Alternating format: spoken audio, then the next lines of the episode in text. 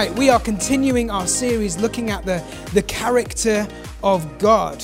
How can we describe God? How on earth can you put into words the magnificent, awesome character and nature of Creator God, the Alpha and the Omega?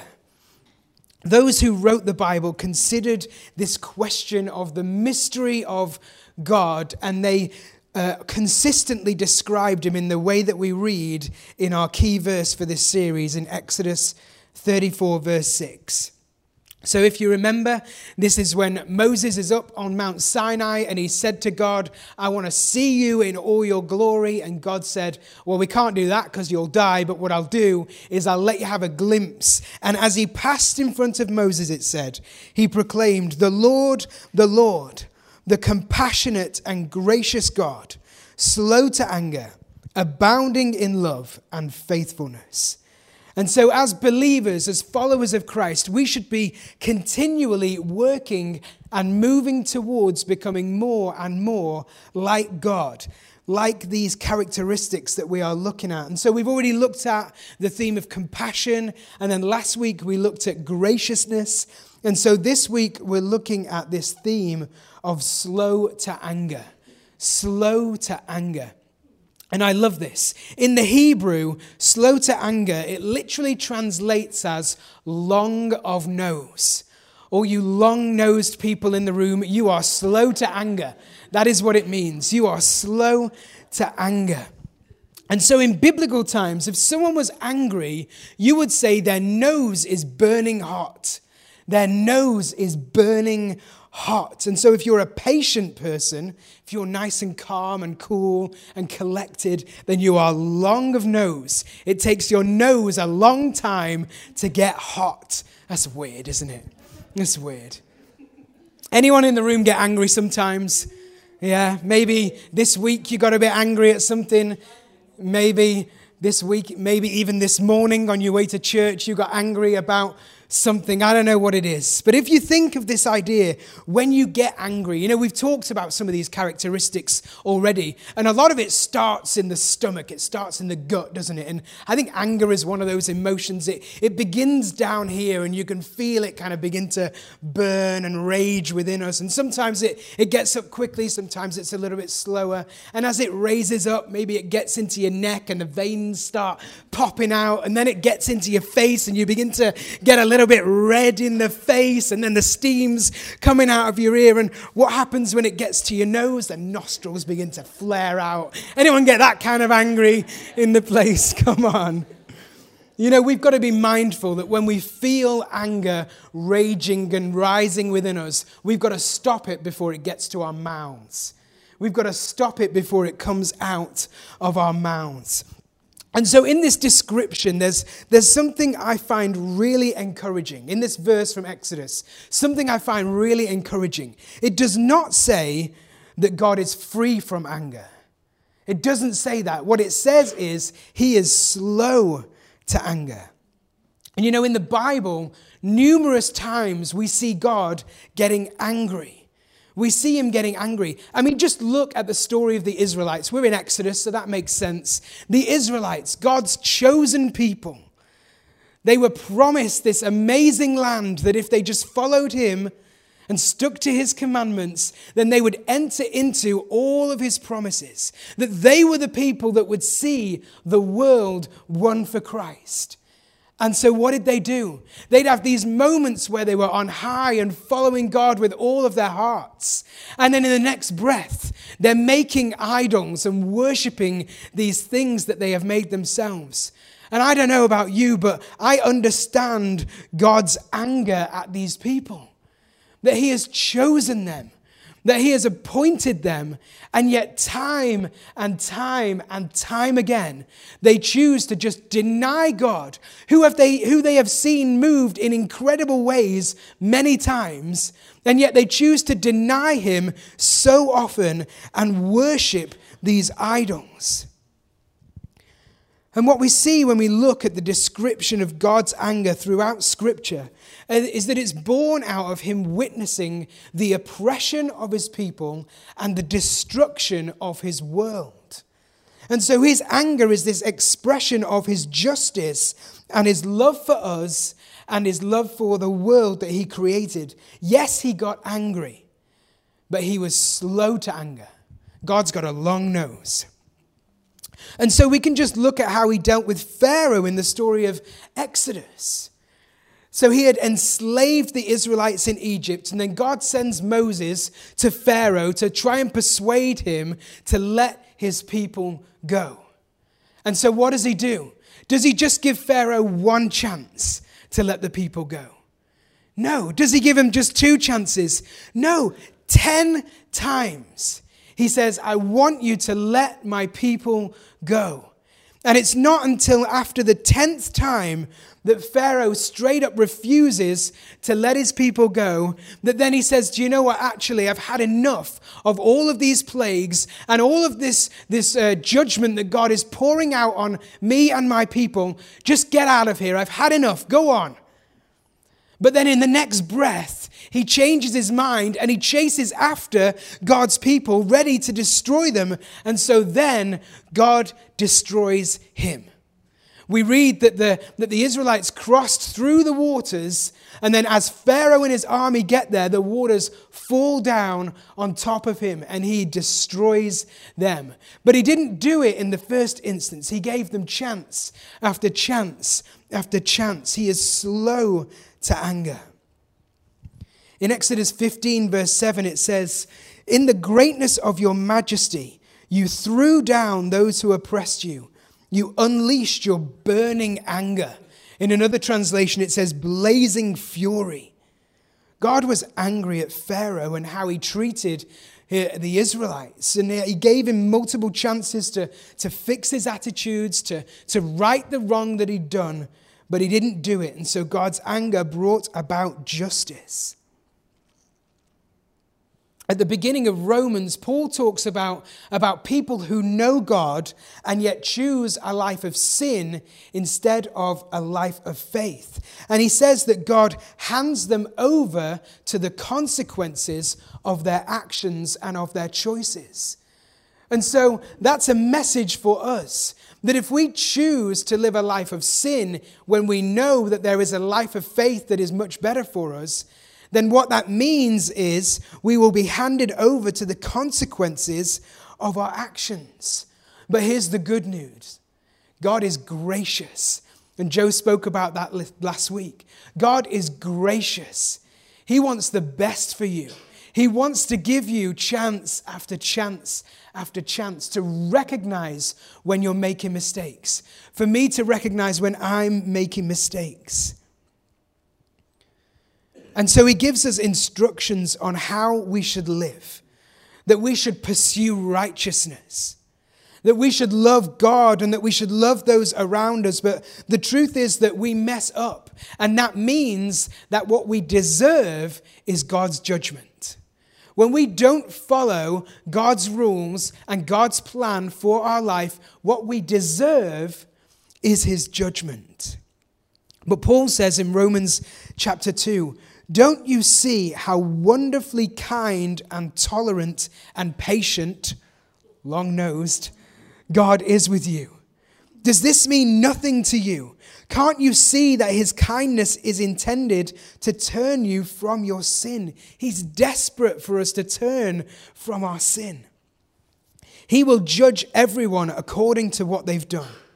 He will give eternal life to those who keep on doing good, seeking after the glory and honor and immortality that God offers.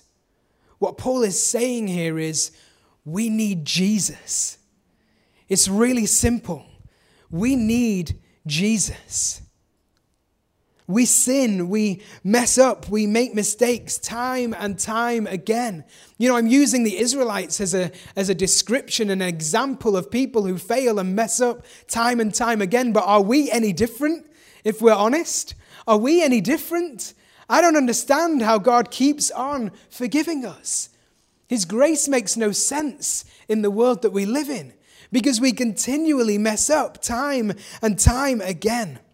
So we need Jesus, who took all of God's hot anger, who took all of his wrath and all of his judgment on himself. And he took it to the cross. And he paid the price so that we don't have to, so that what we deserve, the judgment, has already been paid. And so what we get is the grace of God. And through this act of Jesus on a cross, what we see is God's anger at evil and his love for his people beautifully intertwined,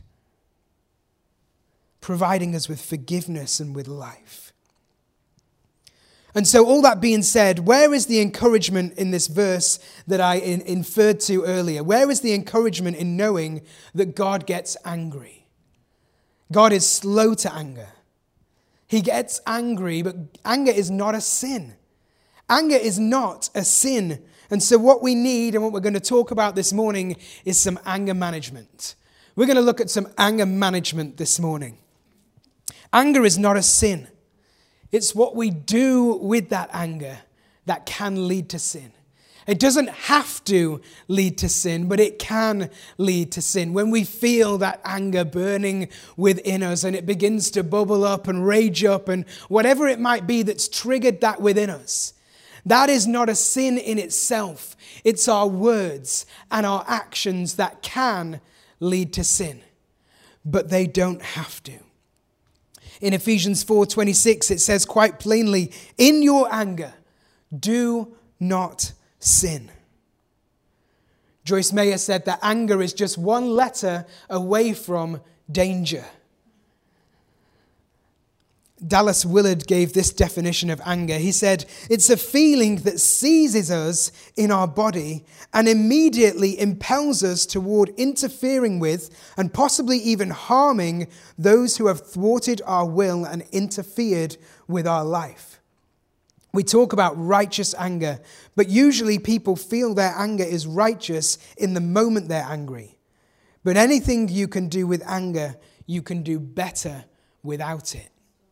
Anything you can do with anger, you can do better without it. We all get angry, don't we? We all get angry on a whole spectrum of things. And anger outworks in our life in weird and wonderful ways. You know, I, I, I did this thing a few years ago.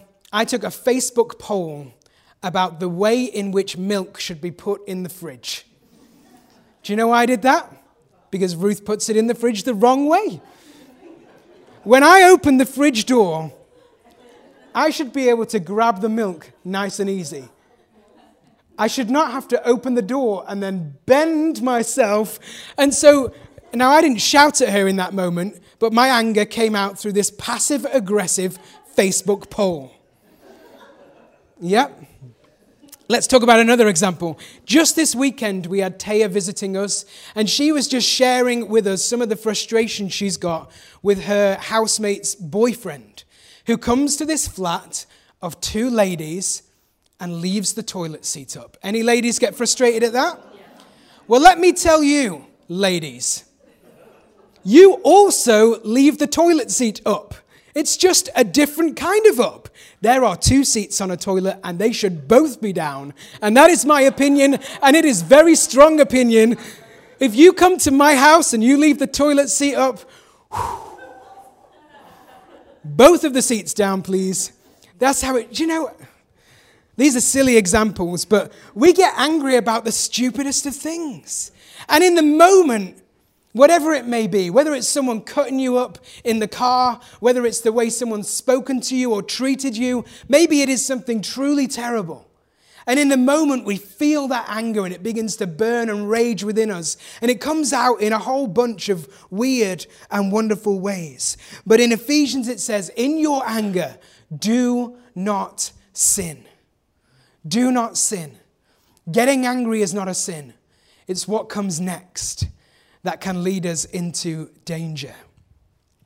And Paul goes on in this same verse. He says this Do not let the sun go down while you're still angry, and do not give the devil a foothold.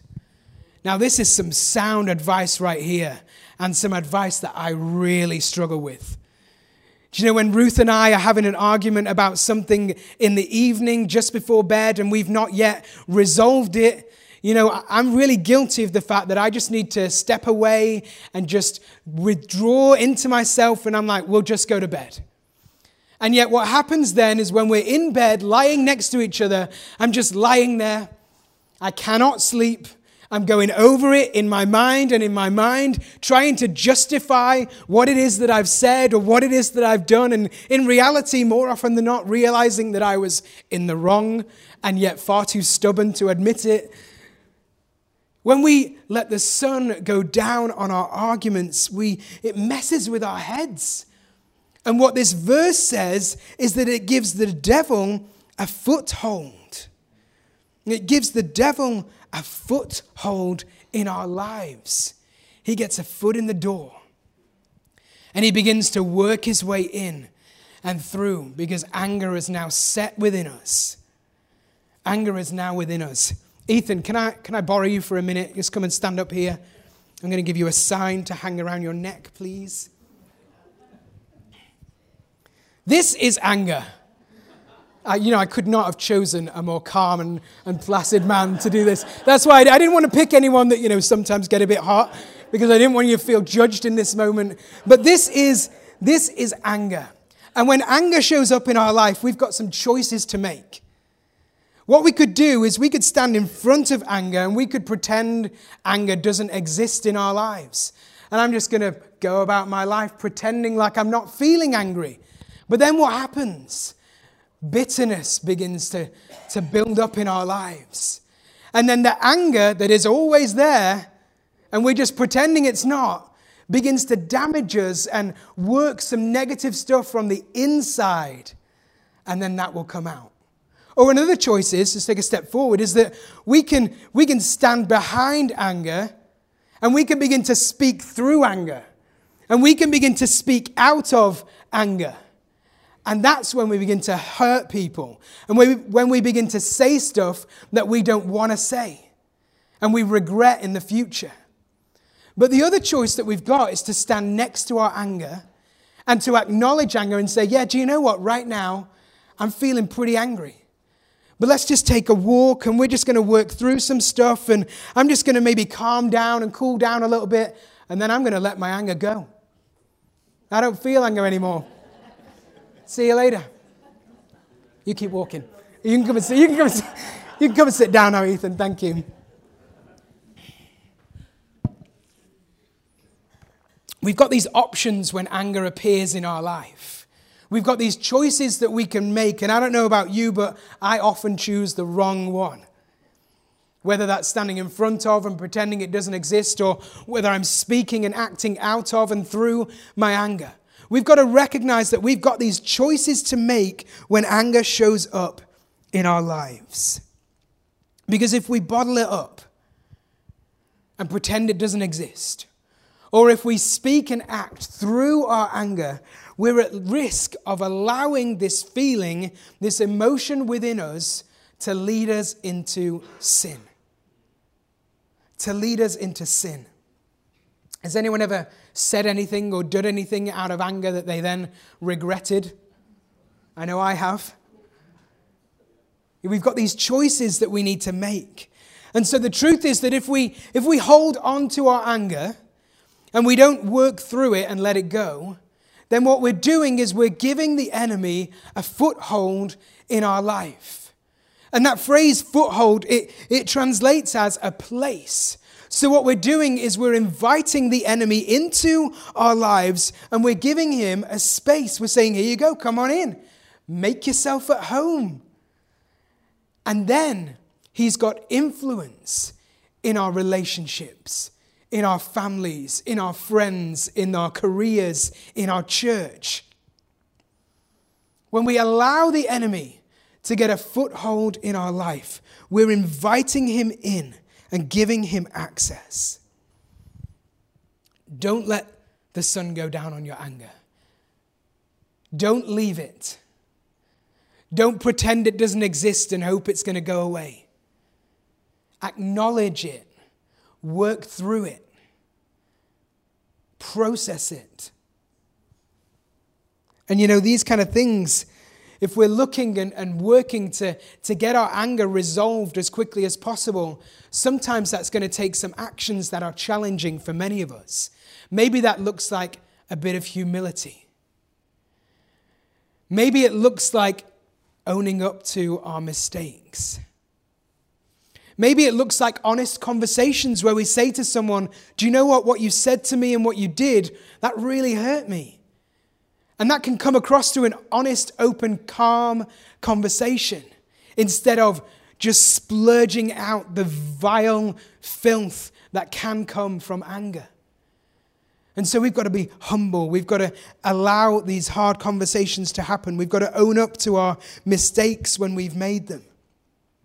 Let's keep reading through this, this verse in Ephesians. It says, Let no corrupt talk come out of your mouths, but only such as is good for building up, as fits the occasion, that it may give grace to those who hear.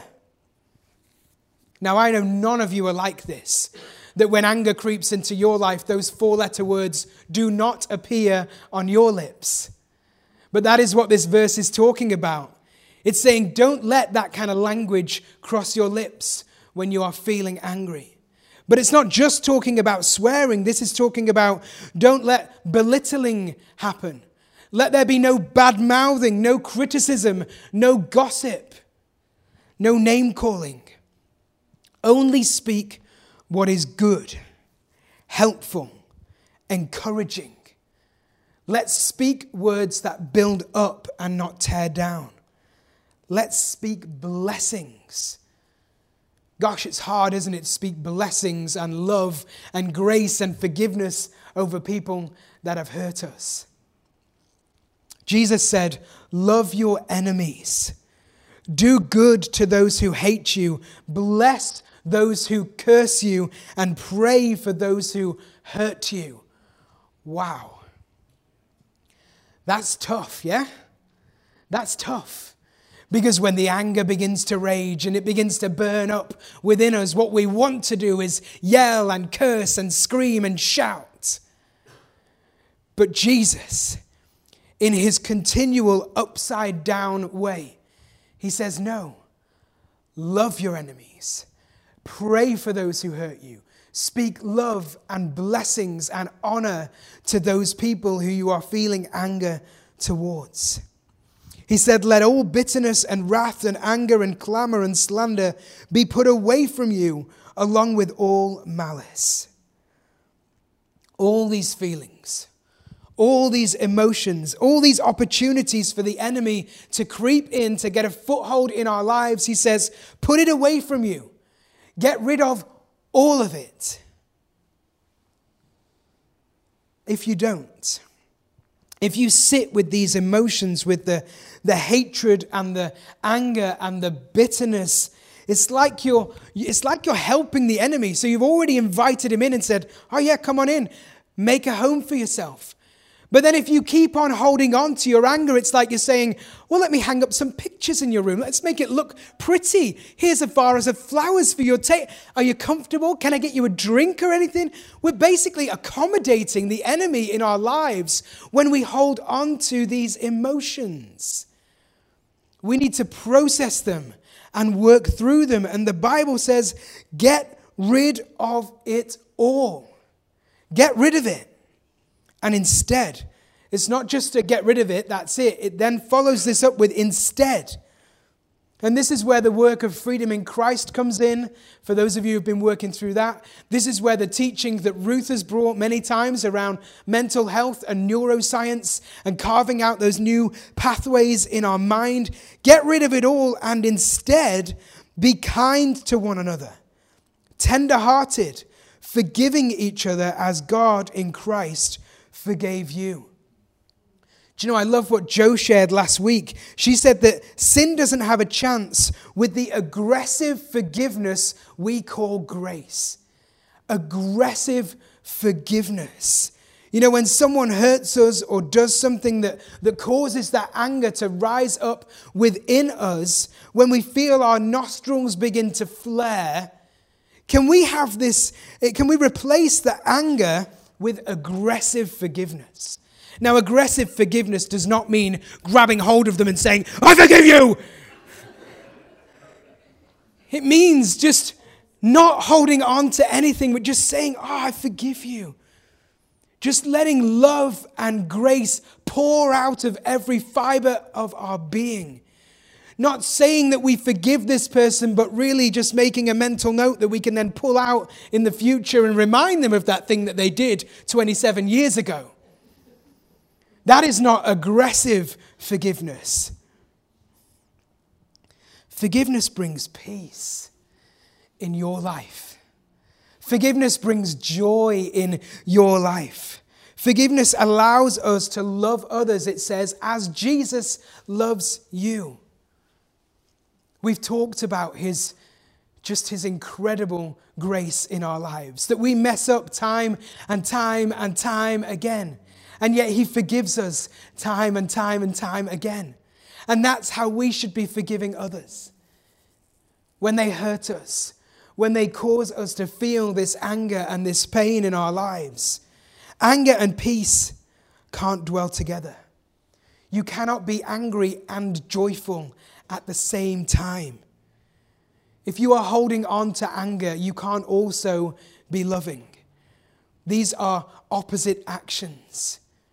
We need to get rid of the anger so that we can feel the joy and the peace and the love. And so we need to we need to choose. When anger shows up in our lives, we need to choose what is it that I am going to do with this emotion? What am I going to do when anger shows up? Whether it's because of something tiny or whether it's because of something huge. What am I going to do? What choice am I going to make in how I work out this anger in my life? And so, with the time we got left, we're just going to look at some practical advice on this theme that James gives us. So, I'm reading from James chapter 1, and he says this Understand this, my dear brothers and sisters. You must all be quick to listen, slow to speak, and slow to get angry. Human anger does not produce the righteousness that God desires. We need to be slow. We need to be quick to listen. We need to be slow to speak. And we need to be slow to get angry. So let's just look at this idea of being quick to listen. What does that mean? What does it mean to be quick to listen in a situation? Well, who knows that when emotions begin to, begin to speak in our lives, that they are not quiet. Emotions shout. When anger begins to rage within us, it is not a whisper in our ear, it is a loud voice yelling for attention. I am angry. We are going to get angry right now. That is what anger looks like in our minds. And so the question is that in the midst of that, when my mind is screaming and shouting for justice on that person who has just wronged me, how are we going to hear and tune our ears to the voice of God that we know from Scripture is a still small voice? How are we going to hear the voice of God in the midst of the screaming, shouting emotions going on within us. We need to be quick to listen. Do you know, in a couple of weeks, a week tomorrow, I'm going to be going away for two nights. I try and do this every year just to spend some time alone thinking about vision for the following year thinking about what God wants to do with us in this church and in our community. And so I'm super looking forward to what that's going to look like because it's going to be me, no distractions, in this beautiful uh, converted church in the countryside. Do you know, last year when I did it, I didn't see one person for two whole days. It was amazing.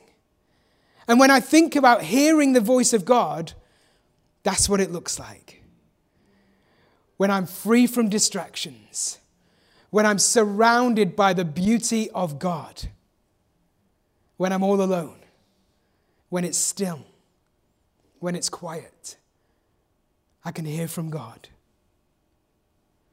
But life isn't always like that, is it? In fact, it's very rarely like that. We, we very, very rarely get the opportunity to just sit on our own in a quiet place and contemplate and hear from God. More often than not, the stresses of life are raging within us, and we're thinking about the many things that we've got to get done in our lives. And so, when emotions hit, whether that's anger or anything else, and it begins to shout and it begins to rage within us, we've got to remember this guidance, this principle, this lifeline, if you will, that we need to be quick to listen, not to the emotions, but to the voice of God.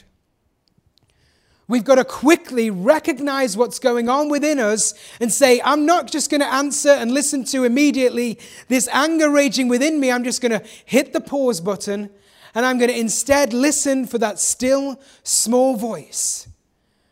What is God saying in this situation? How does He see this person that has wronged me? What is He saying about the situation that I am facing. We've got to be quick to listen. And then he says we've got to be slow to speak. Now, I was doing some research this week and I stumbled across this thing that I found fascinating. President Abraham Lincoln, back in the day, when he felt angry at someone on his cabinet or whatever they call it in America, when he needed to tell someone off, for the way that they acted. What he would do was he would sit down at his desk and he would write them a letter filled with all of his frustrations and all of his anger and everything that he wanted to say to them in that moment. And then he would put it to one side and he would leave it. And he would wait until his emotions had calmed down and he had cooled off a little bit. And then he would come back to the letter and he would read through it and see if actually that is what he wants to say to this person or whether that's just what his emotions wanted to say. And they called these letters unsigned, unsent. I wonder if, if you've sent a text message to someone in the heat of the moment. Do you know, our phones need to create a filter, don't they? That when, we, when, they, when they can tell that we're hammering a bit harder on our phones than we normally do, and we hit the send button, a pop up should appear that says, Are you sure? and then it locks itself for like 10 minutes and just lets us sit on it for a moment. Did I really want to say that? Did I really want to send that message or that email? If only. Do we need to just pause? Do we need to just think for a minute? Do we need to be slow to speak? Because when we apply this principle of being slow to speak, it allows us to discern if the words and the actions that we want to do in the moment are actually what we should be doing. Are those words honoring? Are those words life giving? Are those words reflected of the character of God that is within me? We need to be slow to speak. You know, there's a huge difference between peace of mind, IE, and peace of mind, EA. Are we giving someone a piece of our mind, or are we waiting until our mind is at peace before we respond to what's happened to us? We need to be slow to speak to those who have hurt us, who have caused us to feel angry. And we also need to be slow to speak to ourselves. You know, you are the most influential person in your own life. No one speaks to you more than you speak to you.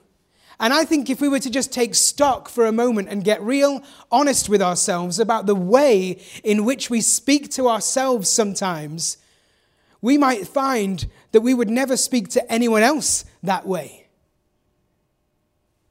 Are the words that you're speaking to yourself bringing death or bringing life? Are the words that you're allowing yourself to speak into you pulling you down or bringing you up? Are the words that you speak to yourself words of criticism or words of energy? Are we speaking doubt and fear and discouragement over our lives, or are we speaking faith and hope and courage? You know, we need to really check the way in which we speak to ourselves. Be slow to speak to others, yes, but also be slow to speak to yourself. We should be asking ourselves, what does God say about me? What does God have to say about me? And you just need to read his word, and you will find that he says, You are loved. You have worth.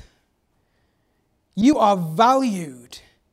You are my son or my daughter. You are a co heir with Christ. You can do all things through me. I have good plans for you. What does God want to say over your life? Not what do your emotions want to say over your life. What does God want to say over your life? And the reality is that if we take the time to work through these principles that James gives us, if we are quick to listen, if we are slow to speak, then it will naturally follow that we are slow to anger. So let me just give this as a closing thought. James continues You must all be quick to listen, slow to speak, and slow to get angry. Human anger does not produce the righteousness that God desires. So get rid of all the filth and get rid of all the evil in your lives. We've heard that already from the passage in Ephesians 4.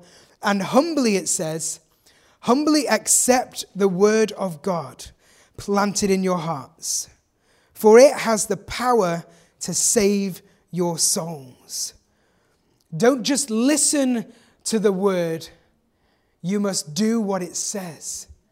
Don't just be a hearer of the word, be a doer of the word. God's word, when it's planted in our hearts, has the power to save. This is it Anger Management 101 Read His Word. Get in His Word. Let it be planted within you. If you struggle with anger, if that's something that this morning, as I've been speaking, you're saying, Yeah, do you know what? That's me. Get in His Word. If you struggle with lust, get in His Word. If you struggle with hatred, get in His Word. If you struggle with self doubt, get in His Word. Whatever it may be that you are battling or you are struggling with, get in His Word. You know, there is a verse in here that will unlock within you the freedom to break free. There is a verse in this book that if you are struggling with anything, it will set you free. There is a verse in this book that will bring you life and will bring you peace and will bring you joy. And I can hear you saying, What verse is it, John? I don't know. Go and find it for yourself. Go and find it for yourself. What is the word for you in this book? What is the scripture that you need for this moment in your life? What encouragement, what promise of God do you need to speak into your circumstance, your situation, your raging emotion? What is it? We need to get in His Word. We need to study it. We need to allow it to be planted within our souls. Jesus said, If you abide in my word, you are truly my disciples. You will know the truth, and the truth will set you free. There is freedom in this book. There is life in this book. There is peace in this book. There is joy in this book. But it won't get itself into you. We've got to consume it, we've got to devour it. We've got to pursue and be passionate about God's word. Why don't we pray? Father God, I thank you for the gift that you have given us that is your word. God, I thank you that it is filled with promises and it is filled with truths that through those words you can bring us freedom, you can bring us peace, you can bring us release from the things that rage within us. And God, I pray for those in the room this morning who recognize that anger is something they need to work through. That God, you would reveal to them a verse, a word, a promise, some truth that would set them free.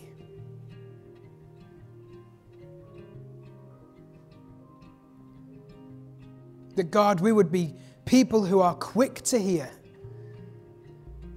to hear what it is that you are speaking into our lives. No one else, you. That we would be slow to speak. That we wouldn't allow emotions to, to flow and splurge out of our minds and into our words but we would just have the, the strength to hit pause and just take a moment to calm ourselves down.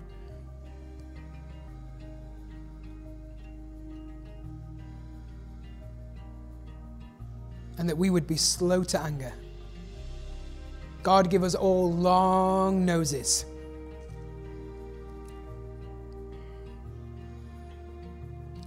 And ultimately, as we've been working through this this series and we continue to work through it, God, I pray, pray that we would become daily more and more like you. That God, our heart's passion and desire would be to, to be transformed from the inside out, more and more into the character of God who is gracious, who is compassionate,